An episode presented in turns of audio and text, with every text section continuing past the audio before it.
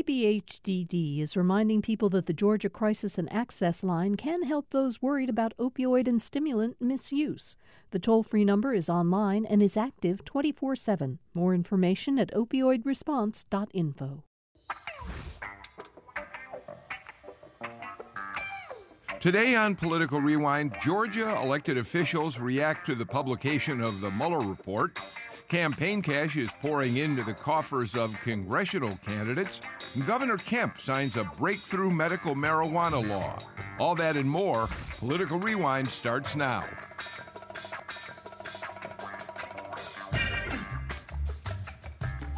Welcome to Political Rewind. I'm Bill Nigut. Really glad to have you all with us uh, today. Um, of course, the big news that's uh, been dominating the political headlines and most of the general headlines, for that matter, the release of the Mueller report. We are going to talk about it today, but we're going to talk about it in the context of how Georgia's elected officials are responding and what the Mueller report might do in terms of the impact on the 2020 elections here in the state. Joining me, as he does every Friday, uh, Jim Galloway, the lead political writer for the Atlanta Journal Constitution. You read him in the uh, Wednesday and Sunday paper, and he oversees the political, political insider blog at ajc.com. Hi. Great weekend coming up. Uh, yeah, we could all use a little break after the kind of uh, uh, week that we've had in, in politics. Uh, so you're right, the weekend will be very welcome. Amy Steigerwalt is with us. She is a professor of political science, Georgia State University. We're always glad to have you here. Thank you for being with us, Thank Amy. you for having me again. Heath Garrett, Republican consultant, uh, works with uh, Johnny Isakson, uh, among other Republicans, not only here in Georgia, but you have clients in across the country. Across the country. It's great to be here with you. It, we've missed you for the last couple of weeks. You've been uh, in, involved in other activities, so thanks for coming back. And we're glad to welcome back Amir Farokhi, who is the city councilman from District four. Two. Two. Yeah. In the Atlanta City Council, you've got Old Fourth Ward, parts of Midtown, parts of downtown. Got that right? Yep. Amy Steigerwalt, you in this district? I am. That's yes. all right. Good. Yep. So during the breaks, you can do your business with him in terms exactly. of that, those sidewalk problems. Where's your lobby Midtown Neighborhood Association. so let's talk a little bit about uh, President Trump's, uh, uh, the way in which the Mueller report characterizes President Trump. Uh, let's take a, a, a, peek at President Trump himself, who put out an interesting tweet uh, last night no collusion, no obstruction. Um, for the uh, haters and the radical left Democrats, game over. He's using the uh, Game of Thrones typeface, Amy Steigerwalt doing his best Daenerys Targaryen.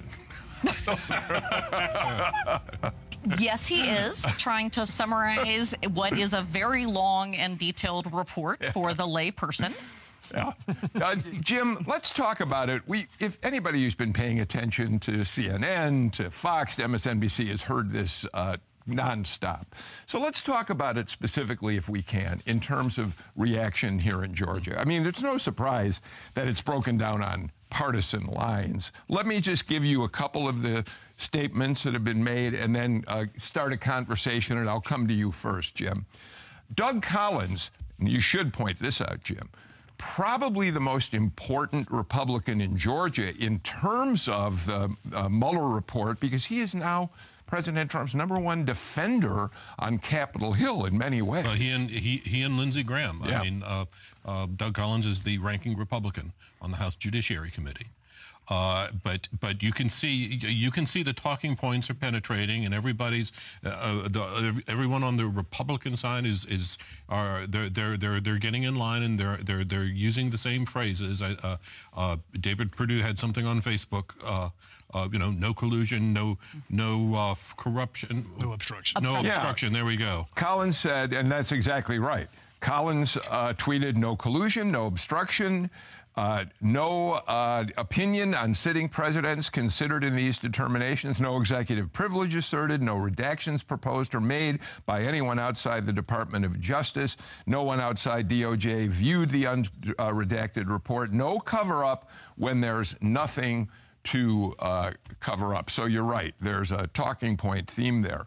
Uh, Republican Congressman Rick Allen uh, said the document shows us what we already know. There was no, in all caps, Russian collusion in our 2016 presidential election. So let's talk first about the Republican reaction to all this. There's nothing surprising about the fact that the Republicans in the Georgia delegation, at least, rallied around. No, no, no, number one, you can't you can't be against Trump and and and and win your primary anymore. So everybody understands that. I think if I had to give a, a, a very uh, a, a very quick summation, I would say it was good enough for Donald Trump to say he, he's, he's freed of collusion. Of course, that wasn't the the the, the, the charge that anybody was actually looking for, but was it was also good enough for Democrats that they can they can they can keep they can keep chugging along with their investigation and and push this thing into the 2020 campaign, which you've and you've already seen those lines jump up. You know, Heath, that's a really good point. For for people who are weary of all of this, and there are many people, whether they are Republicans or Democrats, who are just tired of the back and forth on this. Anyone who was under the uh, faulty illusion that the release of the report would finally bring this to a rest was way off base. This is going to go on, as Jim says, through the 2020 election. Absolutely. It didn't bring anything to conclusion from a partisan political standpoint. I do think if you go back to the 2020 election and you look at the independent voters, which are a small percentage of the total electorate, though, they are tired of this. And, and uh, I think that both parties have risk of how they overplay their hand on it. I do think that it's a huge vindication for the president from a political standpoint. Let's put aside whether it's good news that we weren't colluding with the Russians, right? I think that's good for the country. But uh, the Democrats now have interesting uh, talking points. I know we'll get that in a second. But Republicans are absolutely embracing this as a total vindication for the president, and it does allow them to go on and talk about other things. Our Democratic friends are a little bit split on this. I'm not so sure, Jim. That it's a great uh, issue for the Democrats to run on in 2020, and you're seeing a little bit of division between the Speaker of the House, Nancy Pelosi, and then the rank and file Democrats who are already calling for impeachment over this. So I think that's a it's it's a tough for both sides to keep this going. Uh, Amir, so there are some devastating uh, findings in this report that paint a picture of a president who was in fact doing everything he could to stop the investigation uh, and was dissuaded from that uh, by people like his former counsel, Don McGahn, who simply said, You cannot ask me to fire Robert Mueller. I won't do it. Uh, it. And any number of instances that we see in the report in which the president um, was stopped from pursuing uh, st- steps that may very well have, in fact, put him in greater jeopardy for obstruction of justice. So he says it's all partisan. Um, I, I wonder how you react to that when the report suggests behavior that both Republicans and Democrats might be able to see as meaningful if it weren't for the partisan lens. Yeah, I think one, it's important to note um, that the report said he did, well, it does not conclude that he committed a crime. It also does not exonerate him either, and which leads to this, I think, division of the Democratic Party.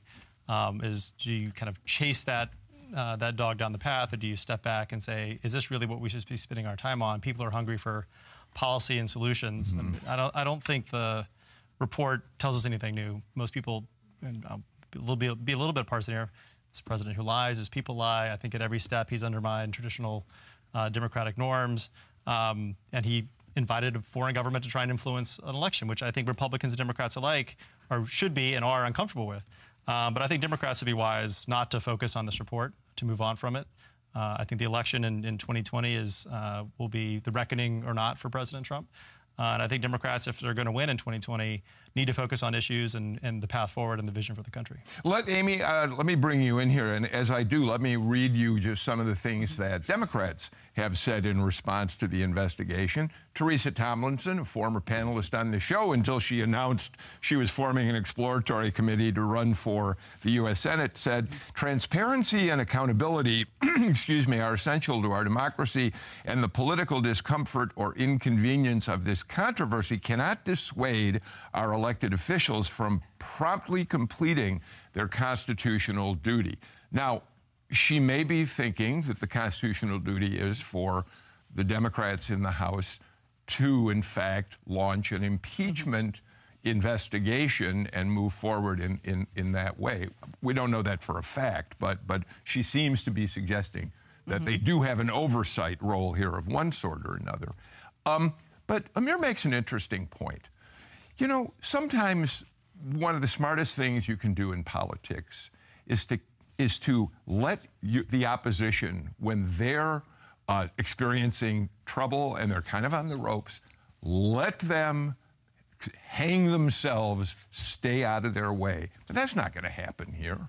I don't think so. And I think some of the problem is that it's not only sort of this political question, but it is, in fact, a very real question about whether or not constitutional norms were violated, whether or not there were actions that were taken that were an abuse of power. Um, and at least in, I think, a lot of the legal community, sort of volume two of the report, because, of course, there's volume one, volume two. Volume one focused on the question of uh, Russian collusion, and volume two focused on the question of obstruction. And volume two was, to many people, and I'll admit that this is how I read it as well in the beginning, was sort of laying out that the person who's supposed to be making this decision is Congress. And there was a lot of reference to Congress's authority to be able to check uh, through separation of powers about looking to uh, concerns of where there's abuse. And so it was uh, explained as we're going to lay out the evidence, we're going to preserve the record and here you go, Congress, do with it what you want. And so I think that that's where the question comes that is very difficult of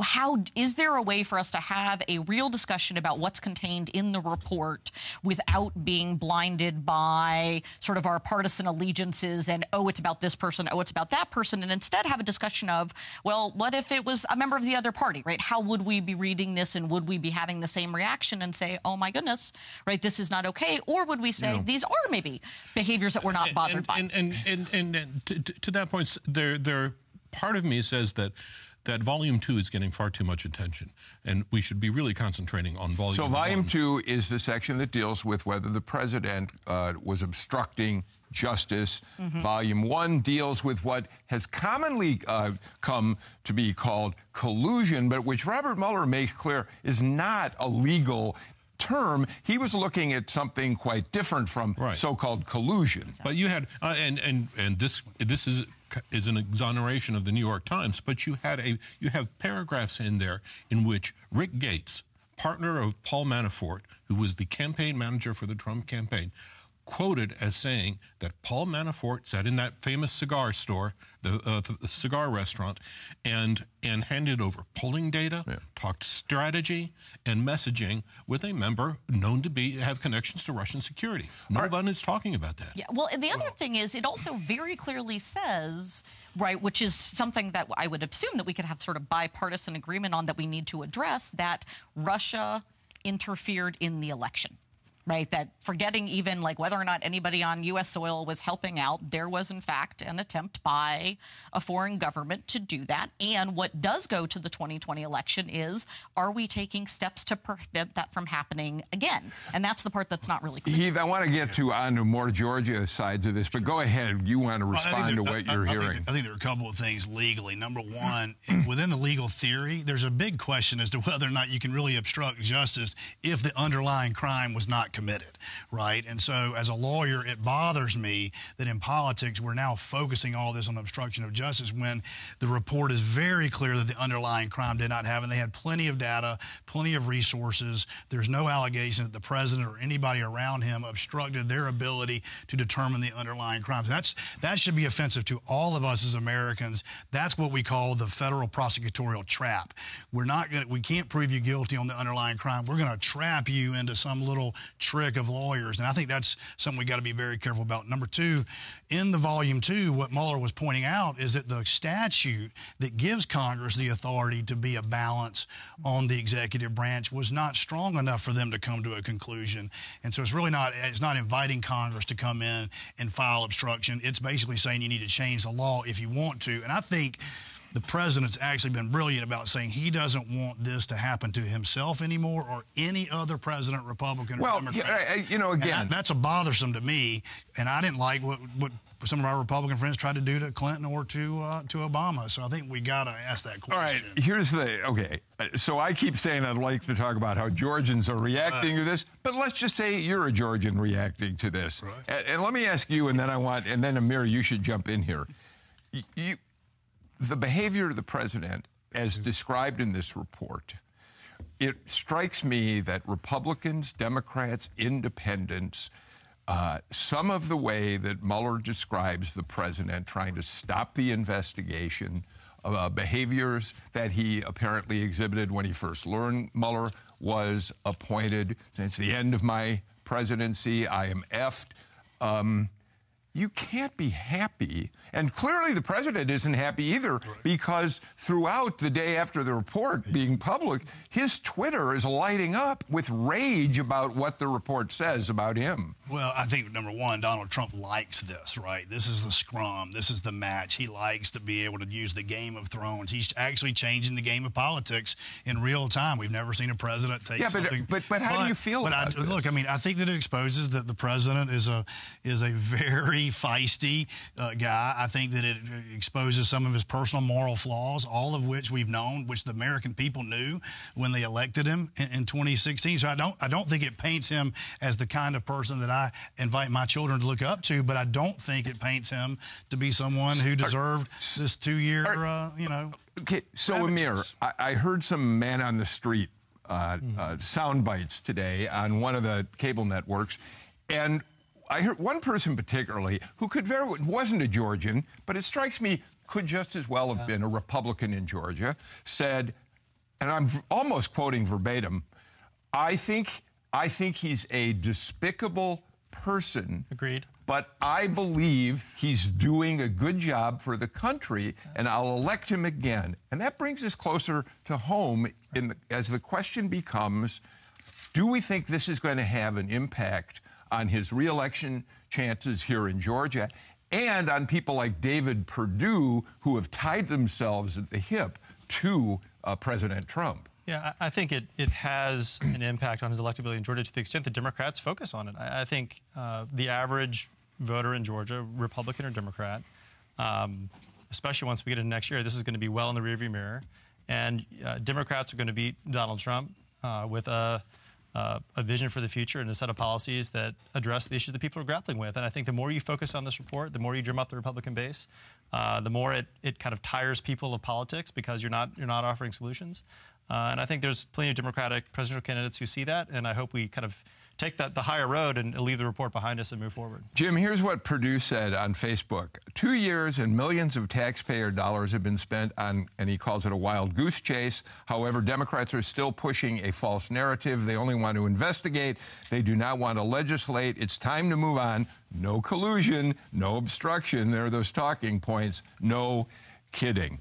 Here he is, Perdue once again saying, Trump's my man, and he's got to face election next year. Right, he does. And and but but but to Amir's point, it may not be the, the Democrats who are talking impeachment uh, come this time next year because uh, we saw this we saw this happen at, at the close of, of, of 18 uh, the 18 election cycle where Republicans were the ones who were raising impeachment as a as a as as, as a uh, as, as, kind of a, a, foreboding note to turn out the base.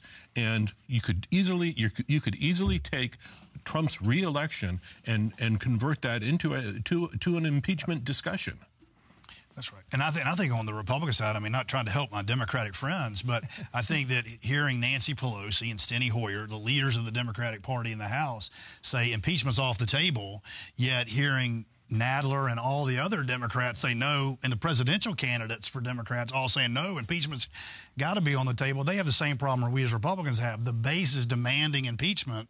Leadership has seen the polling numbers and knows it's not going to help sell the agenda for the Democratic Party. And I think it's interesting. Stacey Abrams has been vocal. Uh, uh, Teresa Tomlinson has been vocal, but Lucy McBath and some of the others that are in really close districts that don't feel as emboldened. I think they're being a little quieter because they're trying to well, figure out how to. Uh, let, all right, so let's let's. But she's also on the Judiciary Committee, correct? Yeah, which puts Yeah, her in all right. an interesting position, I think. It- politically. I do think it's interesting, Keith. You do make a point. What McBath said uh, is on her tweet is, "I'm still reviewing the report." That seems to be the perfect way to frame all this. Right. But then she says, "I'm deeply troubled about the findings that the president and his associates put their own personal and political interests above the interests of the American people and our democratic institutions." And she had a very, she went on and had a much longer uh, statement. So she's sort of threading the needle, I suppose you could say, Amy. But she's making a fairly firm statement that she is offended by the president's uh, behavior as it manifested in the report. Well, I think some of the problem is, right? I mean, if we sort of put it in a political lens, is that there's a lot of scholarly literature that says it's about framing. It's about how it is that you pitch and using a frame which people respond to. And the president is excellent about framing the narrative, right? No hoax, no collusion, right? This didn't happen. These talking points have been repeated since the beginning, right? It was never, let's do the investigation. I'm, right? You're not going to find anything. Let's get it done. Let's be done with it. We can put it behind us. Instead, it was, this is a hoax. Why are we continuing to do this? And it's a framing that is easy for people to latch onto, to be able to take. And I think one of the other issues is that it's been very difficult for the Democrats to come up with an alternative framing that puts it in, right? Sometimes the longer, right? We should slow down. We should wait. We should read it. We should see what it is. And in many ways, right, it's also if what you wanted was a clear thing, right, that's definitely not what the Mueller report gave you, right? The Mueller report starts out and says on the question of obstruction, well, we actually can't answer this anyways because OLC says we can't indict the president. So we're going to give you some info and then do with it what you want. Again, framing that is very difficult. It is easy, though, to latch on to the bottom line, which is that the president was not indicted for right, obstruction. let me bring this back to David Perdue, Jim, if I may. So I get it. A Lucy McBath in the sixth district, as Heath points out, there's you know it's still not clear that it's a blue district. She's going to face significant efforts to uh, get her oust, oust her from office. In most of the Republican-controlled congressional seats uh, here, they're they're safe. Nothing's going to change. But David Perdue has to run statewide. He has to run statewide. President Trump is at 40%, according to your last polling of approval ratings.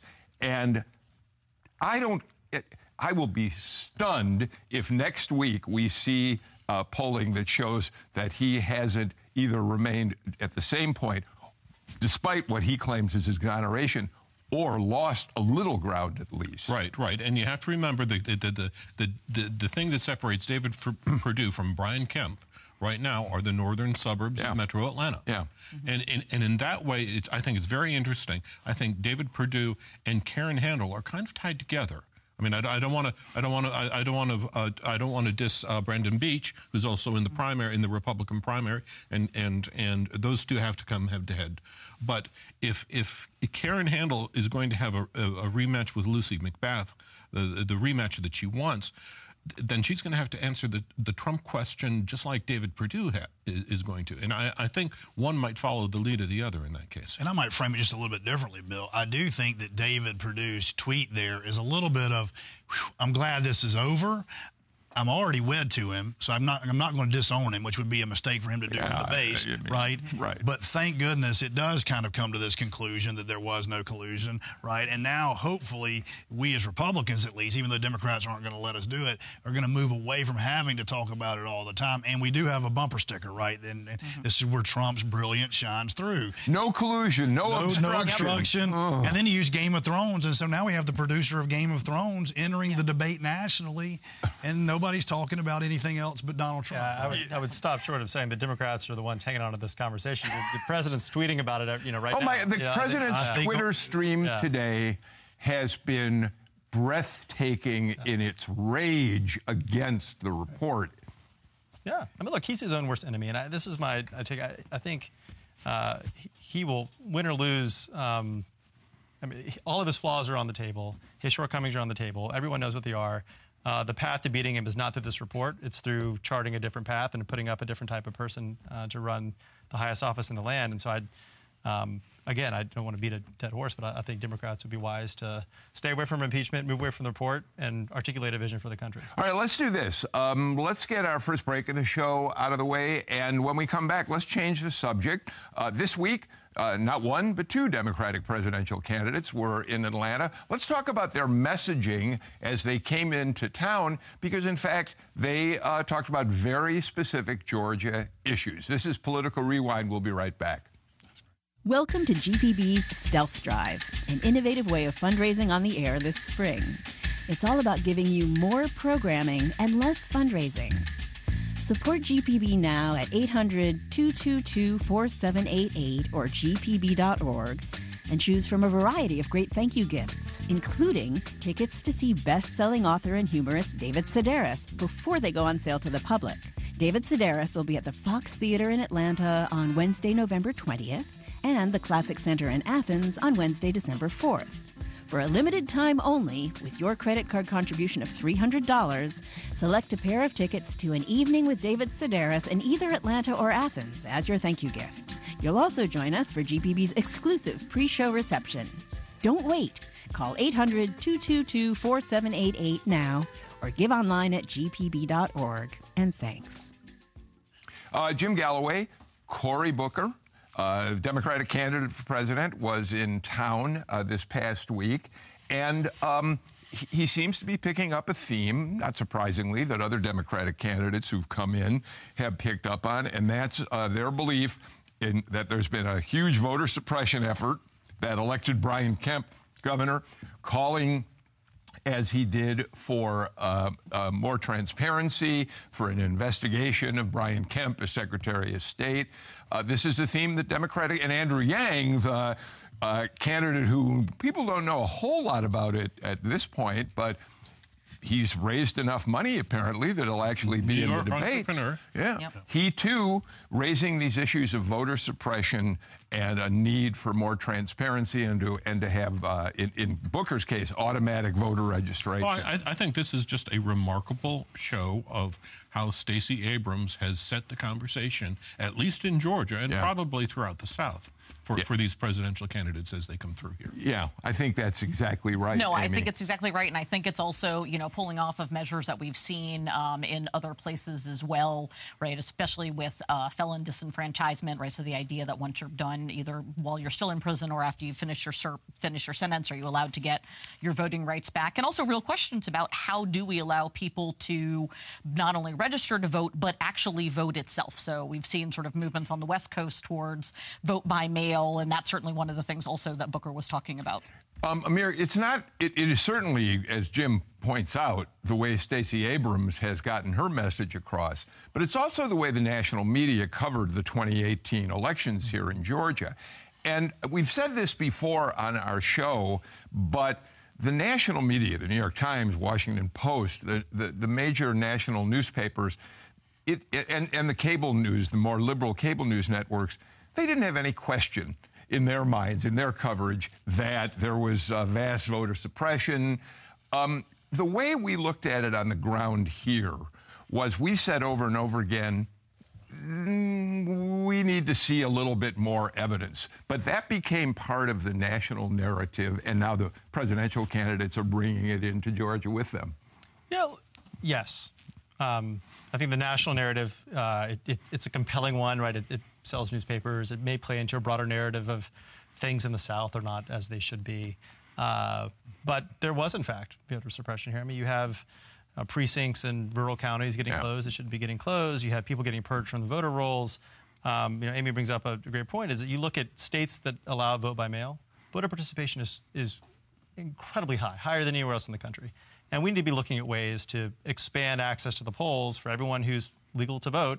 Uh, and we don't. We're doing the opposite. And it comes across as a partisan attempt to, to maintain power. And uh, I think as we think about um, access to, to voting, um, we need to be very honest about the fact that uh, we are not being as, as fair and open as we should be.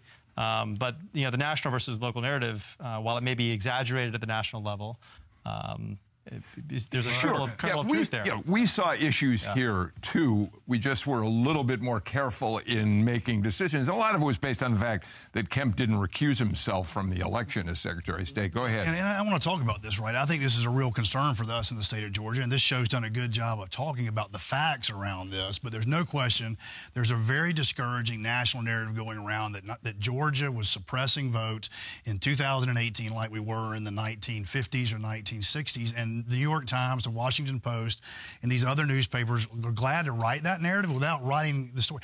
We had historic turnout. We had the largest voter participation in the state's history. Stacey Abrams got more votes than any other Democrat in history, more so than Hillary Clinton. We had the highest African American turnout, the highest Hispanic turnout.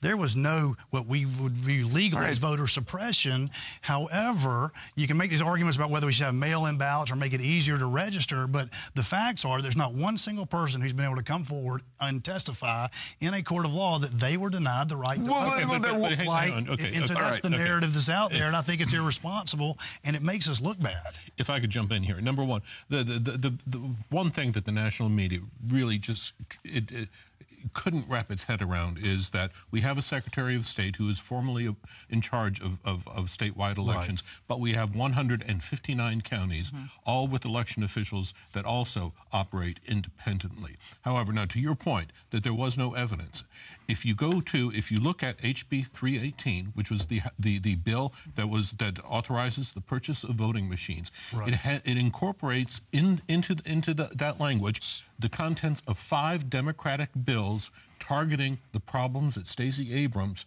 uh, pointed Highlighted. out, like exact match. Those were those were Republican admissions that she had her point yeah. during that uh, campaign. and yeah. again, but I think we made that point all along, right? There's no coverage of the fact that Republicans, so these are good ideas. It didn't prevent anybody right. from getting a chance to vote in 2018. Well, the only thing with that is because there were a number of federal courts that had to step in, right? Yeah. Because we had issues with right ballots that were being rejected, right? I mean, again, it was focused in counties; it wasn't statewide because primarily that counties that are controlled by the Democratic Party in Georgia. All right, I don't want to relitigate the 2018 election. I I raise that largely to say presidential candidates are paying attention and they're bringing that issue to the state, not maybe to win some Georgia votes, but they see that as a. It's, a, it's kind of to your point, Amir. It, the, the state is being used to attract voters across the country, and to his point, it doesn't make us look so but good. But it's almost an entry fee if you're yeah. a presidential candidate. well, uh, as is both both Booker and uh, Yang when they came in uh, talked about the uh, heartbeat abortion bill as an example of the direction that Republicans are taking the country. Now, that, Heath, strikes yes. me.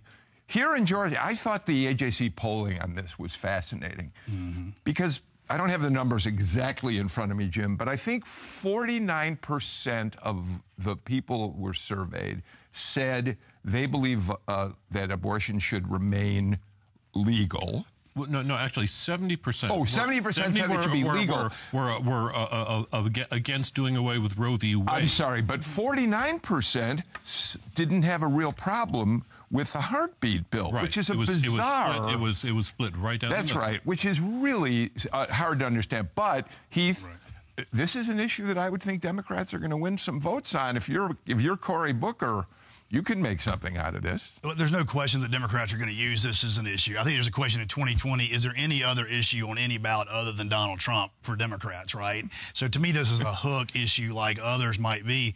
However, I think I've said it on the show, and I think I've heard a lot of Republicans say this. You can agree from a public policy standpoint, theologically, from a philosophical standpoint, and from a public policy standpoint, that, that the heartbeat bill has some scientific legitimacy to concern. And, they, and by the way, however, politically, politically, uh, Republicans have to acknowledge that abortion's not been a good issue for them with independent swing women in the state of Georgia or any other suburb in America. And so I think that's the politics of it. Amy, if you come, if you're a Democrat running for president, and you come to any of the few states out there now, Texas being another one that have these heartbeat bills, uh, you can make some mileage out of this in your campaigns uh, by running against it.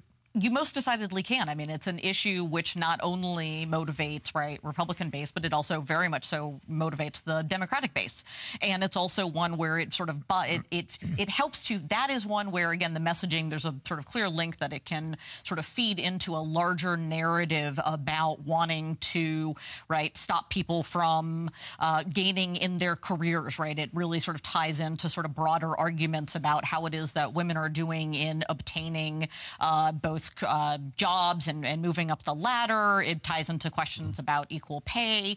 Um, and it also sort of ties into this sort of uh, visual that we're dealing with now, both, I think, in Georgia and more nationally, that the Republican Party, especially elected officials in the Republican Party, are much more white and male than they have been in past years. And so, again, sort of back to that picture that we saw of Renee Unterman with her 34 right. male colleagues behind her, it really sort of feeds into this and this question of where do where do women and where do minorities fit into the Republican Party? Uh, uh and, and I, Bill, I think one thing we need to do is recognize kind of the shift this is within the Democratic Party. Again, 2018 was the first time, probably in two decades, where we, we where we saw abortion become a, a, a, general election issue for Democrats. Yeah. Uh, and and uh, I mean, we have moved so far away from the Clinton years where uh, where abortion was spoken of as something should, that should be legal and rare. Amir, uh, State Senator Nikema Williams, now the chair of the Democratic Party, uh, is uh, here in Georgia, is listening as she often does to the show. She sent this message to us. Uh, language. This is something you'll appreciate, Amy. But Amir, language and messaging matters. HB 481 is an abortion ban, and we need to call it what it is. So we, we've been saying it all but outlaws abortion, yeah. which is, of course, correct, but she suggests that it is a ban. So I just thought we'd bring that. Look, it uh, is effective. I think what's what's and Amy touched on this. Um, this is an extreme proposal. It's kind of Republicans who backing this or grasping at straws as a way to kind of maintain some sort of narrative as the, this, the state shifts to the middle and women are more active in politics. Uh, frankly, women are the only people we should be asking this question of, and women in Georgia don't want to see this happen, and they're the ones who should be making this decision. And uh, I think we've there's this is enormous overreach by Republicans, and uh, the chickens will come home to roost. All right, let's uh, move on to another subject. We well, I'll just close it by saying, Jim, we're only beginning to see a stream of Democratic presidential candidates who will come into this state in the months ahead. And certainly, once we get Brad Raffensperger, the Secretary of State, to set an actual date for the primary, we'll really start seeing them come in uh, as 2020 begins for right, sure. Right, It's hard to it's hard to prioritize if you're a presidential candidate. Yeah, you don't know what the, the calendar is. Yeah. All right. Well, we you know we need to ask Raffensperger why they haven't put that date on the let's calendar. Bring him on the show. All right, we'll do that. I think that's a good idea. Let's move on. Uh, just let's talk just a little about campaign fundraising. We just came to the end of a uh, fundraising cycle, and uh, as you all pointed out in the Insider there's already been millions of dollars raised. David Perdue, uh, uh, uh, the candidates, both Democrats and Republicans, in the sixth and seventh congressional districts. Uh, this state's going to be bringing a lot of money in, not necessarily just from Georgians, but from outside. Lucy McBath. Uh, shows first quarter fundraising of uh, 481,000, handle 238. Not bad considering she jumped in toward the end of the cycle. Brandon Beach not doing quite as well. Jim, you mentioned that we shouldn't discount him, but he's well, not he, quite on he, fire he, yet. He did have he did have he a had session. a session. He couldn't raise money during a session in the seventh district. Carolyn Bourdeaux. these are the Democrats, of course. Yeah. Uh, she's done very well. She did well last time when she uh, was the Democratic candidate in there, and as you can see, the other two candidates not in such great shape, but. The money, uh, do we have David Perdue, I think, as well on this? Um, Perdue has raised what two? He raised is two point five, I think, in the quarter, yeah. and has four million on hand. Yeah, he raised that, that, number becomes very important. Uh, okay, uh, one point seven. Yeah. in the yeah. quarter. Okay, why but, does that number become important? Because uh, because every day that that Democrats in Georgia don't have a U.S. Senate candidate is a day that they are not raising money yeah. to match mm-hmm. that. Amir, that is so true. I mean, we are waiting, and Teresa Tomlinson yeah. is we mentioned earlier she's got her exploratory committee going, but she is in this awkward place where she's got to say, I'm running for Senate unless Stacey Abrams jumps in. you Democrats have got to be getting more and more frustrated almost by the day at this point. Well, look, I, I think um, there's plenty of time here, but the Is longer, there really? The longer Stacey Abrams uh, does not make a decision, uh, the more it helps David Perdue. Uh, to, to Jim's point, and I think uh, Teresa um, can and, and if is the only candidate will be a very formidable op- formidable opposition to Senator Perdue. Um, but people are still waiting to see what Stacey's going to do, and I look, she's going to galvanize the party and, and Georgians um, in a remarkable way if she jumps in. But she's kind of hit the pause button, and so Democrats are, I think, getting a bit antsy. Um, Yes. I mean, yes. I mean, I, it's. I, I mean, you're not here as a Democrat, so we, I, I, I'm, I'm here as. I mean, but when it when it looks at fundraising, I mean, every day. I mean, as Jim said, every day that you're not raising money, and also every day that you're not campaigning is one less day that you get to raise money and to campaign and it allow means that the sort of not only is there no one currently running against Perdue but it also means the party has really sort of stopped its efforts as well right it's kind of ignoring the race until it gets Well, to that and- because it's not sure what to do that is so important, Jim. If Abrams decides to get in a race, she can raise un- she can raise extraordinary amounts of money very quickly. But if she doesn't, uh, uh, Teresa Tomlinson, um, They're going to need some help. anybody else who jumps in, it's Raphael gonna- uh, Warnock. it's going to be harder Right. uh, for them to raise it. Uh, it'll be interesting. Well, All right, Bill, that's go the ahead. point I was going to make is that I mean I, I would encourage Stacey to stay on her uh, book tour around the country um, and, and keep this going.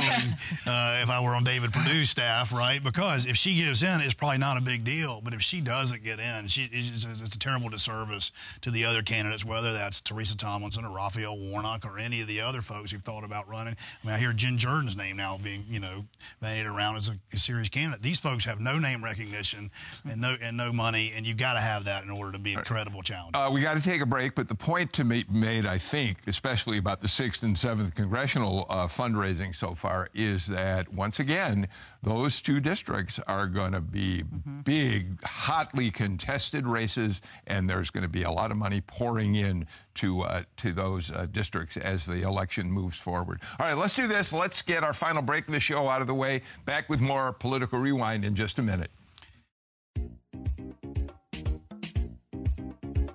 This spring here at GPB, our goal is to cover the costs of the programs you love and hopefully eliminate the spring fund drive. How? Well, instead of cutting into the programs you listen to on GPB like we do during a traditional fund drive, you'll hear short reminders like this one. We're calling it GPB Stealth Drive. Hi, I'm Tom Barclay, GPB's radio operations manager. People who listen just like you're doing right now provide the single most important and reliable funding for everything you hear on GPB. So right now, we're counting on your support. So while you're thinking about it, call 800 222 4788, 800 222 4788, or donate online at gpb.org.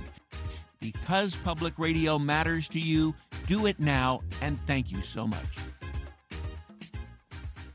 We're back on Political Rewind. Uh, Jim, the, the uh, AJC ha- uh, carried a story on the front page of the paper this past week. Another story about David Ralston and the uh, delays, the continuances he has asked for uh, in dealing with clients of his based on his uh, duties as Speaker of the House down at the Capitol. Now, there was no really new information about the, the facts of his continuances, but what was surprising, and what I think put it on the front page, was the enumeration. More than 900 times he has asked for continuances in 266 cases.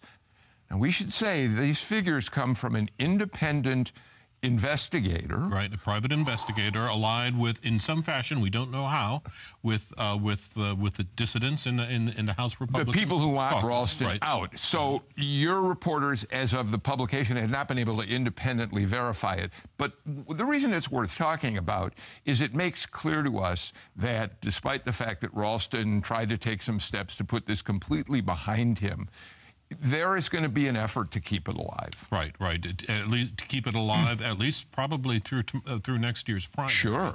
And it, it, it does paint a picture of a practice that could be built around delay uh, de- delay of the justice system. Well, as an attorney, I do want to jump in here because I've talked to a number of my Democratic friends on this. I got some real concerns about these numbers. We're talking about 266 cases. That's an average. No, we're ta- yeah, 266 clients. Yeah, cases. 900 continuance. Right, which is an average of just over three continuances per case. Anybody who's engaged in a criminal mm. uh, defense practice, there are cases that our firm has had with no legislators in our firm where we've had as many as 20 and 25 continuances. And so I think that we have to put these numbers into context, right? You know, small town lawyers across rural Georgia have continuances all the time. The question is, right, uh, in what context was this? I don't think these numbers are outside the norm. I do think it's legitimate political fodder, and the and the speaker's going to have to deal with it for a long period of time.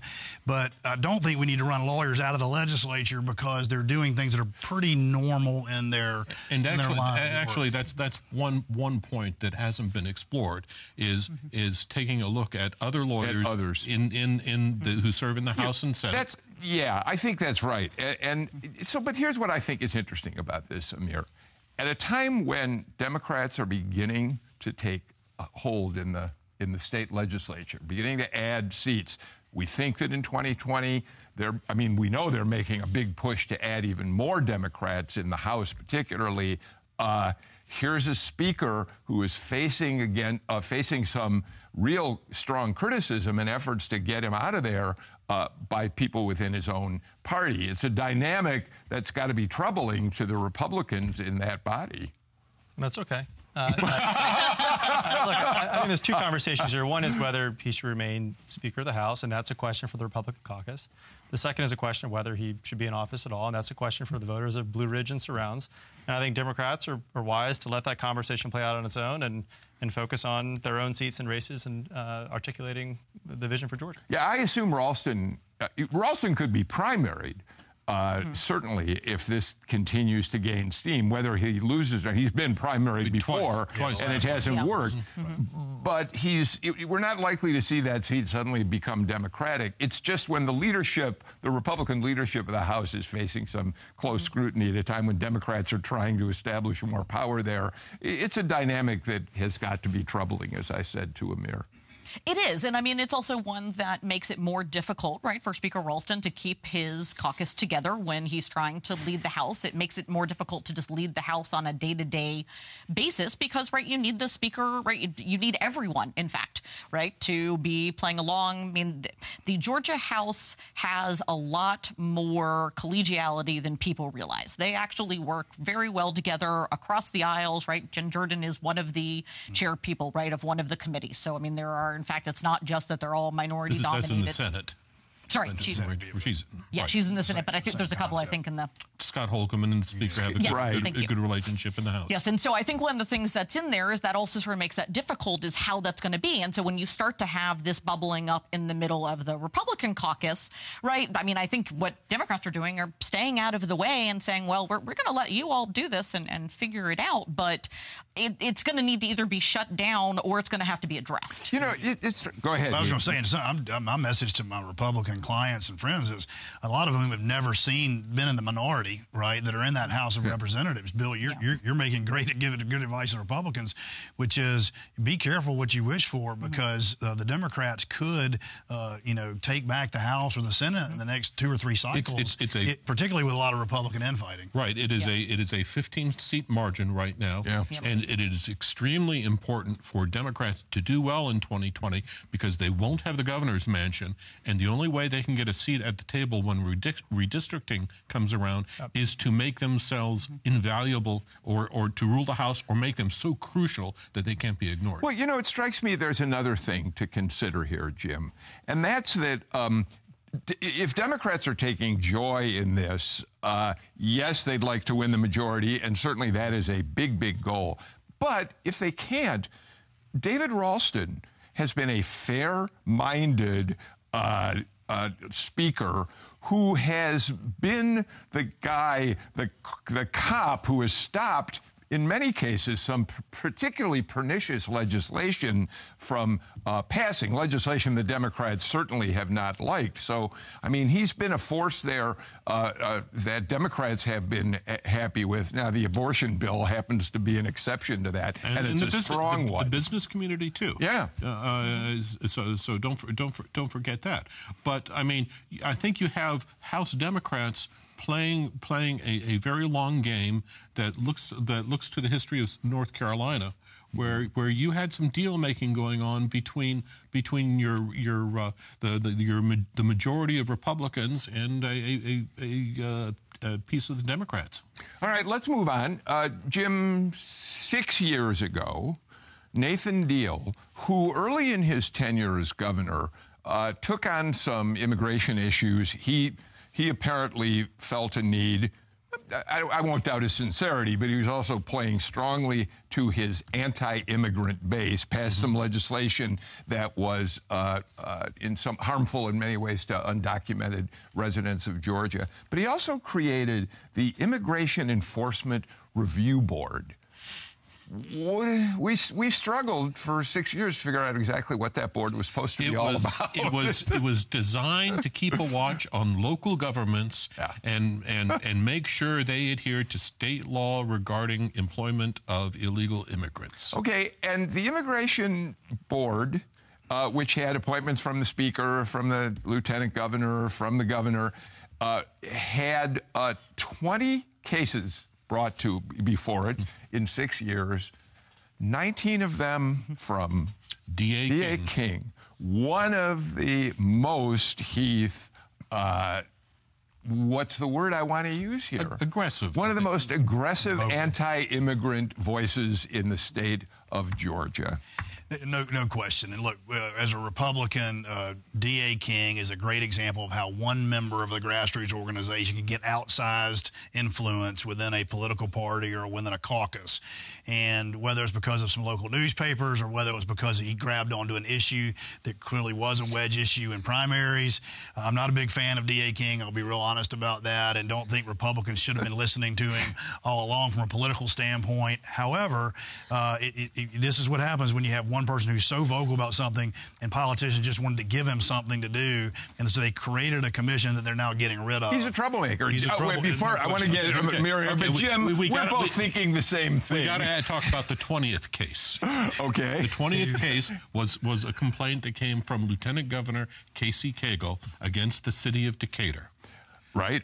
He lost that case. Right. The state had to pony up twelve thousand dollars in legal fees. So it was it was it was it was not used very wisely, and it cost money. Yeah. All right. Let's, uh, Amir. Why don't you jump in here? By the way, we should say that when he says there was a newspaper that helped him, uh, the D.A. King, get where he was, the Marietta Daily Journal gave him a platform. He had a column in there that he was using to spread his anti-immigrant uh, message. Uh, pretty. Uh, uh, yeah. Like I think the um, Immigration Enforcement Review Board was a exercise and institutionalized xenophobia driven by D.A. King. And uh, I'm not sure how much of an issue this shift is in. Both it was passed unanimously by both houses to disband this, and I think we're ready to move on. There is still, you know, a, a xenophobic conversation going on. Senator Perdue kind of banging the drum of a five-alarm emergency at the national border, which is just fundamentally false, and I think buying into t- President Trump's narrative. Um, but look, this is it's a state that um, I, am I'm, I'm the child of an immigrant who immigrated here in the late 1960s, and I'm the child of an immigrant who immigrants immigrated here eight generations ago to Georgia in the late 1700s. We're all immigrants. This is a state that's going to flourish based on immigration. A country that's going to flourish based on immigration. It has. It will continue to. Uh, and I think our policies, while we may need immigration reform, need to reflect uh, a more open mindset. All right. The reason I brought this up, and I want to get to this, even though we're short on time, is that Governor Governor Kemp now has a bill sitting on his desk, the purpose of which was completely different from a measure that ended up, I guess this is one of those 40th day measures that we're suddenly realizing the bill calls, calls for the disbanding of this Immigration Enforcement Review Board. And this is a guy who ran a primary campaign on saying he's going to go out with his pickup truck and pick up undocumented Georgians. I, I don't know what he's going to do with this measure and whether it is going to be, if he signs the bill, how his base is going to respond. Well, I think, I mean, this is one of those things where we sort of take a step back that suggests that sometimes, right, we have, we perhaps have, right, a good intention for why we create something, and then it turns out it simply doesn't work. And so stopping the thing that doesn't work doesn't mean we don't care about the issue. It means that this thing doesn't work. And it's turned out that this board costs a lot of I money. think, I think, and I it doesn't think, work. I think uh, you might have some people talking in Brian Kemp's ear right now Mm-hmm. saying this would be a good idea for if, if Mm-hmm. you know if you want to if you want to come across as something somebody who is moving more toward the middle and uh, with Go ahead and sign the bill. with uh, pro business policy. Go ahead and sign. Well, it. and you can also say it's going to, it will, it will save the state money. It costs money to run an independent commission. I think it's the right thing to do from a public policy standpoint, and it happens to be good politics for Republicans, right? Who are constantly being accused of being xenophobic, even when you raise legitimate questions about border security and, and immigration policy, which is fundamentally flawed, and we all know it. And nobody can come together to fix it, Republican or Democrat. Heath Garrett, you got the last word Awesome. on today's political rewind. that is Heath Garrett. Jim Galloway has been uh, with us. Uh, Jim, you'll be back with me uh, for Monday's show, I'm glad to say. Uh, Amir Farokhi and uh, Amy Steigerwalt, thank you too for uh, being here for a terrific discussion today. That's all the time we have for Political Rewind today. As I said, we'll be back here on Monday at 2. Please join us then. I'm Bill Nigut. See ya.